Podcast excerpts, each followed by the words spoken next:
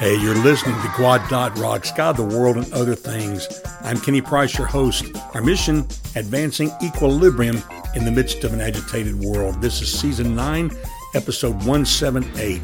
Title, Onward and Upward. Subtitle, Empowering Encouragement Now, number 14, The Things Which Are Not Seen. The focus is going to be on 2 Corinthians chapter 4, verse 18.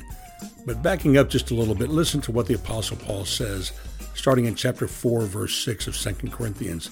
He says, For God, who said, Let light shine out of the darkness, has shone in our hearts to give the light of the knowledge of God's glory in the face of Jesus Christ. Now we have this treasure talking about the light of God's glory that's in Jesus Christ.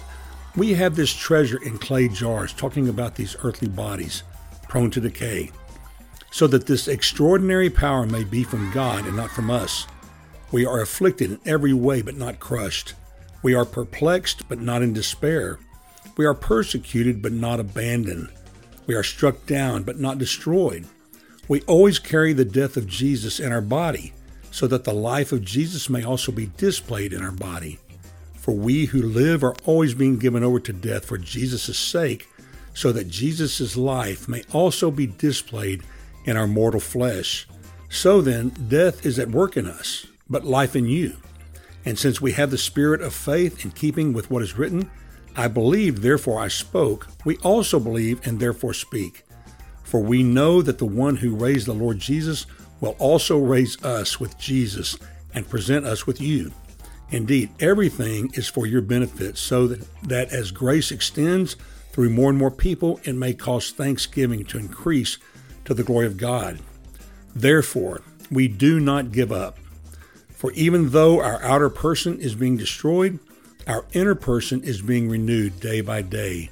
For our momentary light affliction is producing for us an absolutely incomparable eternal weight of glory. So we do not focus on what is seen, but on what is unseen. For what is seen is temporary, but what is unseen is eternal. Friend, in our Christian pilgrimage, it is well, for the most part, to be looking forward Forward lies the crown, and onward is the goal. Whether it be for hope, for joy, for consolation, or for the inspiring of our love, the future must, after all, be the grand object of the eye of faith. Looking into the future, we see sin cast out, the body of sin and death destroyed, the soul made perfect and fit to be a partaker of the inheritance of the saints in light. When we think of the fall of Adam that took the human race into despair, we often think of the spiritual death that it brought, but we really give no thought for the most part to the fact that the fall of Adam or our own subsequent rebellion results in an imperfect soul. The soul is the core of who you are. It is your life's CPU.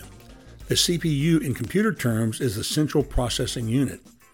The Apple M1 Max is the most powerful chip ever created for a pro notebook, with 10 CPU cores up to 32 GPU cores, which means graphic processing units, and a 16 core neural engine. Our soul is mega times more powerful in processing than the M1 Max. Some would counter my last remark and say that the human brain is the CPU. The brain, friend, is the body organ that engages the soul and spirit with the physical realm, but the brain is not the human mind.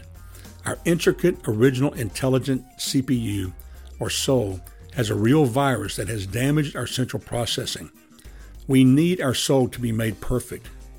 If we bought a new M1 Max for $4,000, we would expect for all the central processing cores to work properly to fully function without error. Yet, friend, too often we go through life every day with a damaged CPU and think nothing of it, then wonder why things go wrong or turn bad. Our souls need and cry out for perfection. Only through the power of Jesus Christ, as the Apostle Paul says, can the defects be repaired.